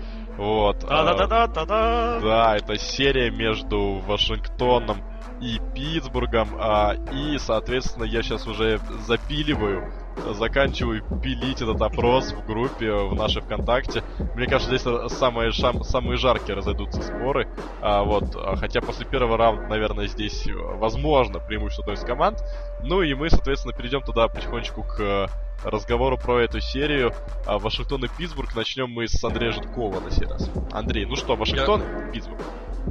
А, знаешь, это, давай так, вообще... сразу вопрос тебе. А, это скрытый финал НХЛ вообще? Да не, я не считаю, что это скрытый финал. Я считаю, что это две команды, которые действительно являются фаворитом Кубка Стэнли. Одна действующий обладатель Кубка Стэнли, другая команда прекрасно себя проявила в регулярке и имеет все, чтобы Кубок Стэнли выиграть. А, наконец-то. Мне просто интересно, как Андрей Менг отнесется, если я начну рассуждать и анализировать эту серию с фразы «как бы мне не хотелось, но похоже, Питтсбург фаворит». Вот, честно говоря, мне бы очень хотелось, чтобы Вашингтон прошел Питтсбург Пингвинс, ну так вот лично, да, а, потому что, ну, хочется увидеть все-таки наконец-то, что уравняется хоть немножко шансы вот в этой дуэли Кросби Малкин, э, Кросби Малкин, господи, Кросби Овечкин, а, ну, хоть чуть-чуть Овечкин приблизится к Кросби, у Кросби там эти все шеи обвешаны сухую вообще. Сухую э, золотыми, просто, золотыми да. медалями Олимпийских игр, два пальцы кубка Стэнли. с перстнями, да, все. Да, пальцы все в перстнях, и бедняга Овечкин как-то так, ну, скромно смотрится э, на его фоне. Да, у Овечкина есть куча Морис Ришар Трофи, да, у Овечкина есть титулы лучшего хоккеиста регулярного чемпионата, по-моему, три, а у Кросби два, если я ничего не путаю. Да, у Овечкина, кстати, в серии друг с другом, когда именно они играют в плей-офф, Овечкин набирает больше очков, чем Сидни Кросби, но чаще выигрывает именно Питтсбург. А, Питтсбург выиграл 8 не матчей. Не чаще, а всегда. Но это если Нет, я имею в виду именно вот а, если по матчам матч, отдельно взять. А вот 8, 8 игр выиграл э, Сидни Кросби, его Питтсбург Пингвинс, 5 матчей выиграл Вашингтон Capitals. Да, и дважды, соответственно, проходили дальше Питтсбург, Пингвинс, и Вашингтон ни разу так Питтсбург пройти и не смог. Так вот, мне бы очень хотелось, чтобы в этом сезоне все-таки Вашингтон прошел, и это, наверное, бы вот с точки зрения борьбы за трон лучшего хоккеиста современности уравняло шансы Овечкина и Кросби. Но кажется, что у Питтсбурга, особенно после первой серии с Коламбусом, и особенно по сравнению с тем, как Вашингтон прошел свой первый раунд, есть преимущество. Во-первых, Питтсбург, конечно, нашел свою игру. А, спасибо большое, они должны сказать за это и Коламбусу в том числе, который в тренировочной манере первые две игры дал Питтсбургу находить себя, и Питтсбург этим, конечно, воспользовался. Это раз. Во-вторых, разыгрался Евгений Малкин, прекрасно играет и взаимодействует с ним Фил Кессел, о чем Андрей уже упоминал. А как не вспомнить Генселя, который э, забил в одной игре три и вообще с точки зрения снайперского искусства один из лучших хоккеистов этого плей-офф. Сидни Кросби опять же. Да, даже лучший. Сидни Кросби опять же. А тут вопрос заключается, многие считают, в марке Андрея Флери. А, мы уже понимаем, сколько я знаю точно, да, что Мюррей не сыграет в этой серии, если что, он даже подменить не сможет, да, насколько я понимаю, марка Андрея Флери. Там какая-то травма, Андрей, да? Если да, там, ну мы же с тобой комментировали как раз тот матч, когда получил травму. Когда он получил травму, да, и с тех пор так, так и не вернулся. И да. э, здесь многие считают, что Марк Андрей Флери на длинной дистанции Кубка Стэнли это не тот боец, который нужен. Но давайте да. не забывать, что с Марком Андрея, с Марком Андрея Флери эта команда выигрывала, во всяком случае, Кубок Стэнли один-то точно. Так ну когда это будем... было? Ну, э, это да, это да, это очень давно. И, наверное, вратарской но с другой стороны, если перебрасывать мостик э, по вратарской работе в сторону Вашингтона, Брейден Холби, помните, с чего я начинал? Он тоже был неубедительным в серии с Торонто. Ну ладно тебе, он был На фантастически он был крут в серии с Торонто. Нет, от Брейдена Холби все ждали большего. Во-первых, это... Не знаю, не знаю, я с тобой вообще не согласен. Регулярного чемпионата, и я бы не сказал, что разница между Холби и Флери в сериях, э, соответственно, Питтсбург, Коламбус и в серии Вашингтон-Торонто была такой существенной. Не было. Холби не выручает свою команду. Холби не дает ей того, что должен давать вратарь такого уровня. Холби, в отличие от Лонквиста или Ринны, матчи не выигрывал в этой серии. А ведь они играли с Торонто, они играли не с Питтсбургом, они играли с командой, которая первый раз за долгое время, и вообще там куча молодых салак против них играла, которые и представить себе не могли, что такое плей-офф. Сейчас они играют с обладателями Кубка Стэнли. Как ты считаешь, э, Леш, э, на Брейдена Холби, у Брейдена Холби будет больше работы или меньше работы, учитывая это? Мне кажется, работы, может быть, будет такое же количество, но с точки зрения того, что ему придется играть гораздо качественнее, это абсолютно точно. Сможет он это сделать? Окей, посмотрим, это будет любопытно. Поэтому, в общем и целом, я не готов сейчас сказать, что Питтсбург Пингвинс, это как в прошлом году, они ураганом по всем пройдутся и выиграют Кубок Стэнли, но мне кажется, в серии с Вашингтоном, опять же, прежде всего, наверное, из-за убедительности Питтсбурга в первом раунде и неубедительности Вашингтона против Торонто, кажется, что Питтсбург здесь э, команда, которая должна иметь преимущество. Но если она имеет преимущество, то, учитывая регулярку, совсем минимально. Uh-huh, uh-huh. А, так, ну тогда мы перейдем к Андрею Менгу. Два момента. Первое, ну, заканчивая, да, эту историческую раскладку, ну, просто ни, опять, ни на что не намекая, но так забавно получилось, что оба раза Питтсбург и Вашингтон встречались в плей-офф Кубка Стэнли во втором раунде. Уже Андрей вспоминал, что в 2009 тогда Питтсбург 4-3 выиграл, а в прошлом году 4-2, оба раза во втором раунде, оба раза Питтсбург в тех сезонах выиграл Кубок Стэнли. И так получилось. Опять же, ни на что не намекаю, потому что здесь может быть все что угодно.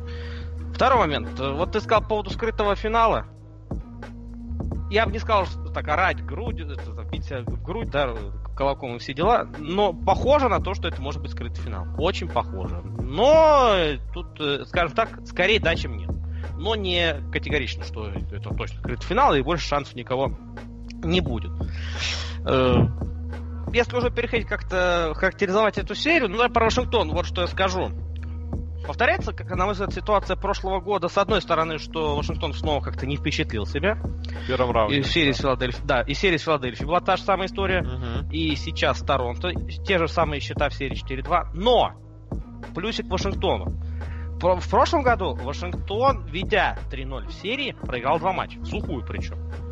И затем выиграл шестой. Угу. Здесь же Вашингтон в некоторой степени сумел продемонстрировать волевые качества и отыграл со счета серии 1-2 и выиграл три матча подряд. И выиграл три игры в овертайме, что очень важно. В овертайме. Да. Нет, две игры. А, ну, в три овертайм в в серии, да, и две, получается, последние как раз тоже были в овертайме. Да, да, и три в сумме да. в серии в овертайме. Да, это, безусловно, именно с точки зрения того, чтобы показать, как ваш кто может действовать в овертаймах, все-таки дожимать соперника, бесспорно. Но тут можно уже подвести с другой стороны, что у Торонто не было опыта игры в плей-офф, и овертайм это была вотчина Вашингтонская изначально, они ей воспользовались. Хотя... Хотя они две игры в овертайме проиграли.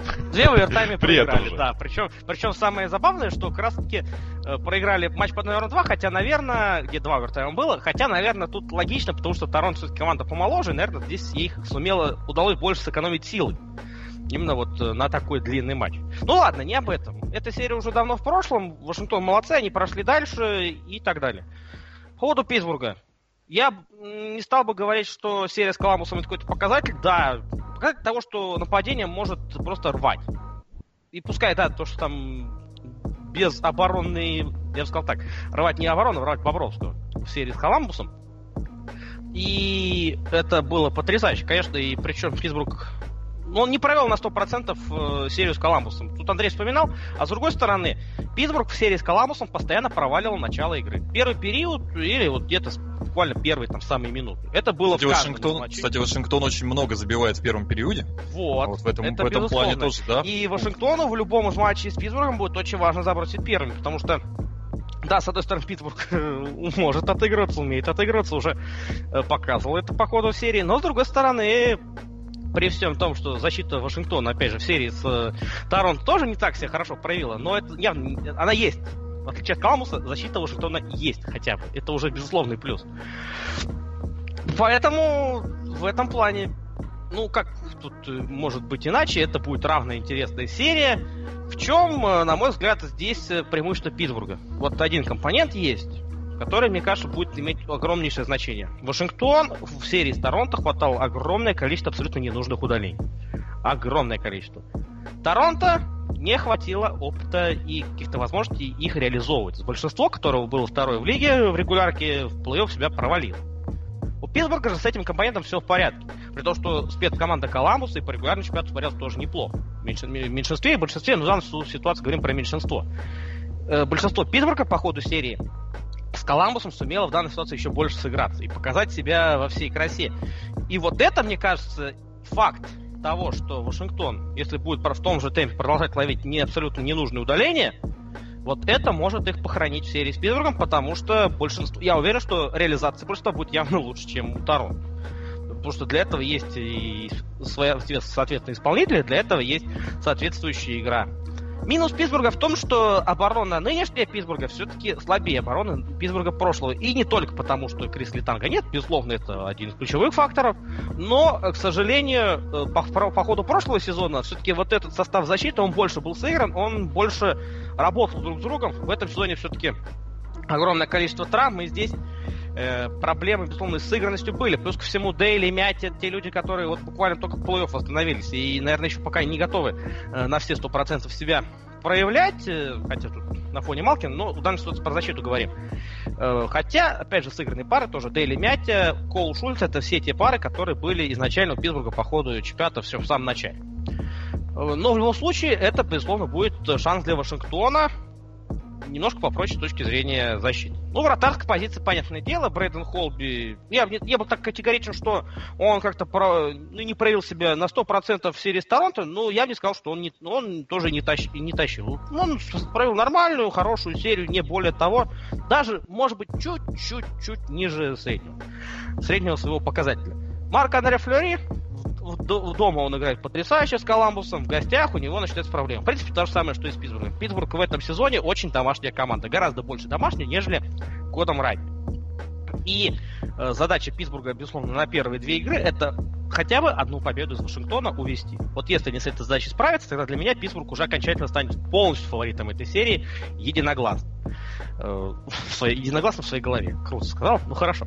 Э, поэтому... Ну, Андрей, сразу здорово, что у тебя нет расщепления личности. Это прям ну, отрадно. Да, наверное. Наверное, да. Очень хорошо. Да, да, да, да, хорошо. Так слушай, ну вот опять, опять согласился сам с собой. Здорово. Ну тогда. Хорошо, когда сам с собой согласен, да? То, да, это, когда это, вот, если с этого все согласен, и начинается, вот, да. С этого все и начинается, да. Так вот, э, к чему все веду? С точки зрения и опыта выступления в плей-офф и того, что, как опять же Кросби и Малкин сумели здесь подтащить к плей-офф э, молодежь просто Генцы, безусловно, это пока что главное открытие плей-офф в составе Питтсбурга. С другой стороны, ведь есть еще и Брайан Раст, который идет на втором месте в списке снайперов, и тут э, велика заслуга Малкина и Кесова. Малкина в большей степени, но и Кесова в том числе. Как раз таки, это, как казалось, это такой классный триггермен может получиться для этого звена, при том, что там есть Фил Кесл. Фил Кесл обстрелял просто всего Сергея Бобровского, всего, насколько было можно, забросил только две шайбы. Э, и мне кажется, что здесь он себя еще не до конца реализовал. И попробует исправиться в серии с Вашингтоном. Если как-то все дело резюмировать, Ну, традиционно, Кросби против Овечкина, Питтсбург против Вашингтона, серия, которая будет прикольной, повышенный интерес. Я думаю, что у нас на эфирах под 700 человек будет даже в 3 часа ночи. Э, а эфиры будут, сразу скажу, там уже Алексей потом скажет, что именно и как. Э, так что серия будет очень интересная, она будет, вот это будет самая главная фишка, вообще бесспорно. И в этой серии, в этой серии как мне кажется, скорее всего, да, действительно определится, по крайней мере, финалист Кубка стоит. А, ну вот. Ну а теперь настало время снова фидбэк от наших подписчиков. Личность известная. А, говорит, что победит нападение Пенс, так как в нем играют лучшие центры лиги. Также что-то есть предположение по поводу финала Питтсбург Эдмонтон и победит Эдмонтон. Менг, Менг согласится. Причем такой вот комментарий. Андрюх, ты теперь как главный глор Эдмонтона, походу, представлен. Ну, ну после... что поделать? Ну, ну, если я верю, что они могут дальше пройти, ну почему бы нет? Пос после четвертого а, периода. Вот. А, тут говорят также Алексей Капин, что главная сила Capitals это Оши и Бэкстрем. Ну, кстати, я согласен, э, вот тут пишет, что он говорит что про Кузнецова, что пропал, но я думаю, что нет. Мне вот Кузнецов очень понравился в первом раунде, и его звено, очевидно, было лучшим у Вашингтона, но сам Кузнецов отдал несколько важнейших ассистов. А, так, а, дальше. А, у тех и у других защиты не впечатляет, а вратари на уровне. Дальше интересный комментарий от Безумного Макса. Если Саня без шайбы перестанет стоять, а будет пингвинов по бортам мять и не будет ждать большинства, чтобы хорошенько поворотом приложиться, то у Кэпа шансы хорошие. Ну, Слишком наверное, много если. Безумный Макс так, так бы и сделал. Начал бы мять всех пингвинов по бортам.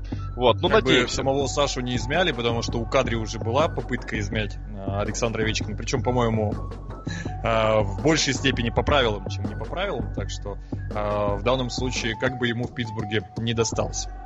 А, там, Рол... там, да. там, правда, некому особо, но могут, могут и задеть. Роланд Броян напоминает Андрей Менгу, что в декабре прошлого года, в декабре прошлого года, когда прошло, так. между прочим, 20 матчей регулярки, ни много ни мало, так. когда спрашивали Андрей Менга о шансах Питтсбурга на выход в плей-офф, он говорил, что их мало. Нет, а как ты мог? Андрей, Андрей, не мог как ты мог? Как ты мог вообще? Нет, я 20 вот игр... такого... И не, и не угадать, такого, понимаешь, и не попасть. говорить я точно не помню. Андрей, тут человек с декабря тебя смотрит, понимаешь? Да, он, он эту мысль... Он ждал. Четыре месяца выносил эту мысль. Андрей, ты должен понять, насколько ты популярен просто, да, что человек ждал этого момента. И ты хочешь учить его во лжи после этого? Хочу. Фантастика. Предоставьте вещественные доказательства.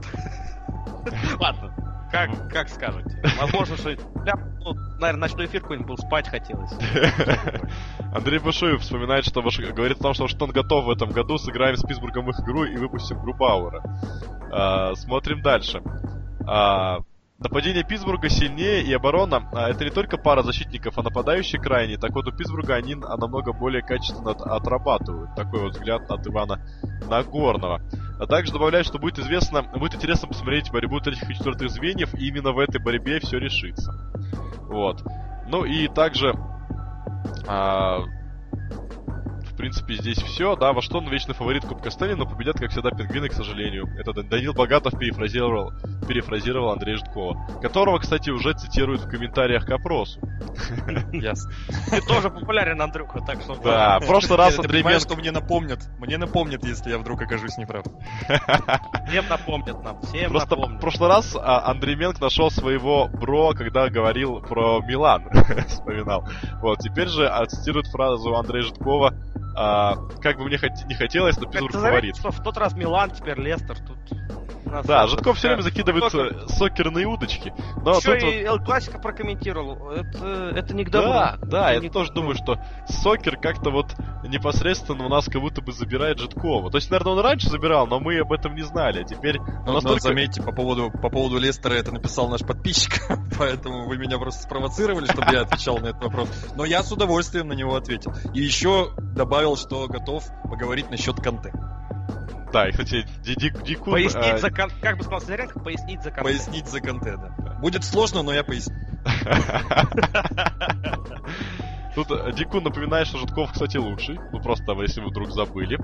А вот, ну... Никогда не помешает, да. Да, ну и вот, ну и, и э, напоминает нам, что Бураковский зарешает, но об этом мы с вами поговорим в первом эфире, который будет посвящен Бураковский во многом. А ну и давайте перейдем уже к, к прогнозам потихонечку, да? А, на эту серию начнем мы с Андрея Менга. Ну, ты помнишь, да, между какими результатами я склонялся, и думаю, после моей тирады относительно всей этой серии, ты все-таки поймешь, да, что склоняюсь я к более реалистичному варианту. Все-таки я думаю так. Подробно, ну как, подробный прогноз это так. Хотите верить, хотите нет. Мне кажется, что Питтсбург все-таки сумеет взять одну игру, до, игру на выезде и дома вот он, если он сделает то, что он должен сделать, а он умеет играть дома, это одна из лучших команд. Правда, Вашингтон одна из лучших команд по игре дома тоже. Даже, по-моему, лучше Питтсбурга. Но, тем не менее, если Питтсбург сумеет сыграть дома и выиграть все два матча, то тут э, я думаю, что на этом мы снова закончим эпопею с Вашингтоном, и Овечкин, Кузнецов и Орлов отправятся в Германию. Ну, а счет серии 4-2 в пользу Питтсбург Так, Андрей Житков. Ну, давайте тогда что-нибудь такое яркое придумаем, что-нибудь обязательно с триллером каким-нибудь. А, нет, с каким-нибудь с каким-нибудь триллером в конце, чтобы обязательно был овертайм, чтобы это было все умрут. достойно, чтобы это было неожиданно, когда Verizon Center замолк после забитой шайбы ну, не знаю, пускай это будет шайба Раста, например. Вот. И счет серии 4-3 Питтсбург выиграет последнюю игру в Вашингтоне. Вот так вот. Ну, а я здесь считаю, что я просто довольно предвзят по отношению к моему любимому Марку Андре Флери. И мне кажется, что а, здесь вратарский фактор а, при, при прочих равных, а мне кажется, здесь есть такая вещь, как прочие равные, то вратарский фактор тоже сыграет. И здесь а, Холби все-таки мне представляется на голову сильнее Марк Андре Флери. А, и все-таки мне кажется, что здесь не сможет, не сможет а, Флери вторую серию зацепить снова, да, на том же уровне хотя бы с Коламбусом. Но Холби снова э, сыграть лучше, да, чем это было с Торонто. Хотя, по-моему, с Торонто даже у него по ходу серии был прогресс, и мы видели, что в последних двух матчах он пропустил по одной шайбе, и это уже о многом говорит лично для меня. Вот, поэтому, мне кажется, именно вот это станет решающим фактором, и я думаю, что здесь, возможно, даже 4-2 победа Вашингтона. Вот. Ну и э, что касается подписчиков, то вначале я просто был поражен, потому что у нас э, по голосованию было там где-то 70 на 30 в пользу Питтсбурга, но сейчас уже 54 на 46 в пользу Питтсбурга все еще. Наверное, такие цифры, которые мы и ожидали, да, из- изначально здесь увидеть. Ну мы и ожидали, по... что Вашингтон будет фаворитом, наверное, да, все-таки? А, ну то, что у них больше... болельщиков? Ну, наверное, да. Но тут, э, я думаю, нейтральные болельщики голосуют больше за Питтсбург, просто, ну, предположение такое, что Питтсбург а, выиграет. Ну, наверное, руководствуясь во многом вот именно первым раундом. А, вот. Ну и а, нам еще тут просят, чтобы мы а, Уильямса вспомнили, конечно. Я, я уж я-то точно помню Уильямса. Кстати, знаешь, Леш, по поводу Уильямса хотел одну ремарочку сделать. Опять же, это будет не в пользу, на самом деле, Вашингтона.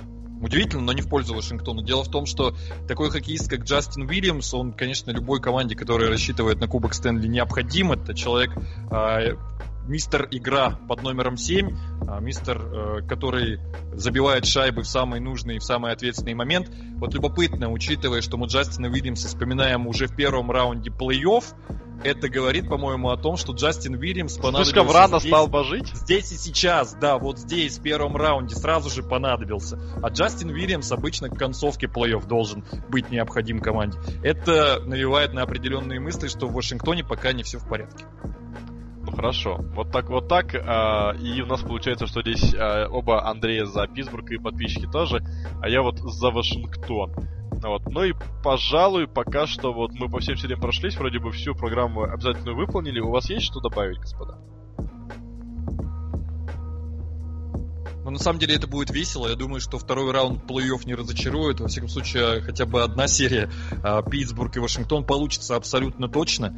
И это будет невероятное противостояние. Я думаю, что, как сейчас модно говорить, хайпа будет очень много в этой серии. Но и подтверждательно все это будет так же. Поэтому следите за плей-офф, следите за серией Вашингтон-Питтсбург и за другими сериями. Болейте за свои любимые команды. Ну и не расстраивайтесь, если вдруг э, не сбудется то, что вы спрогнозировали себе или ваши любимые команды не выйдут. В конце концов, хоккей такая штука достаточно тонкая, в ней всегда можно найти свою заинтересованность. И плей-офф у нас об этом всегда говорит. Будет очень круто, будет очень весело. Так, ну а что у вас на напоследок, товарищ Менк?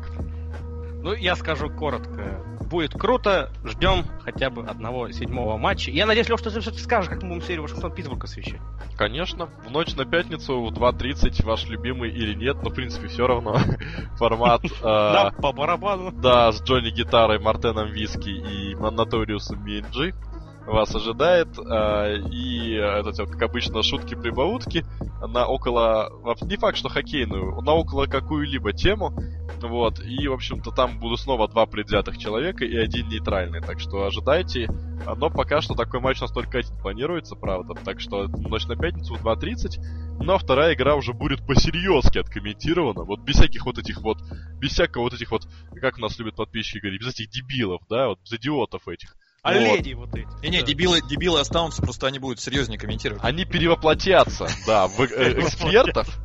Вот, олени перевоплотятся в экспертов. Оденут свои костюмчики, да, наконец-то, а не... Спорт... Вернее, сменят спортивные костюмчики, сменят спортивные костюмы на цивильные. Кстати, да, замечательную тему, по-моему, поднимал в наших кулуарах э, наш коллега Сергей Рогов, который будет комментировать матчи плей-офф и комментирует матчи плей-офф. Э, почему же олень, который грациозное животное, да, является оскорбительным словом в русском языке? Вот действительно любопытно, очень грациозные, красивые животные, прямо бы козлами назвали. А олени, ребят, вы должны радоваться, что вас так называют. У нас не только оленями называют, поэтому мы радоваться тоже не можем. Ну, хотя, да, по барабану. Вот. Ну, ну по-моему, это, это, по-моему, самая веселая находка 36-й студии за время ее существования. Angry Bullshit, который комментирует игры, это круто. Вам большой респект. Ну и, соответственно, э, да, я не буду говорить, что Житков нам сказал, э, кроме респекта про это все до начала стрима четвертого периода. Вот. Ну, в общем-то, э, с вечера... Я пиарю, я пиарю студию, пиарю студию. Суббота... А что тебе еще остается делать? Суббота на воскресенье в 3 часа ночи. Менк и посмотрим, если я вдруг не уеду в Тулу, вот так вот неожиданно. Менк и посмотрим, это хорошо да, ты сказал. Да, Менк и посмотрим. Менк и посмотрим, это в 3 часа ночи э, по-нормальному уже, по-серьезки, без оленей, идиотов и так далее, будет откомментирована эта игра. Вот. Ну вот, пожалуй, что и все, да? у нас добавить вроде больше нечего, так что, наверное, мы прощаемся. Все хорошо, дорогие друзья. Смотрите второй раунд с комментариями 36 студии. Stay tuned, как мы любим говорить. И четвертый период вас ожидает уже к э, финалам конференции. Всем пока, удачи. Спасибо за внимание, дорогие друзья. Услышимся на плей-офф Кубка Стэнли. Пока.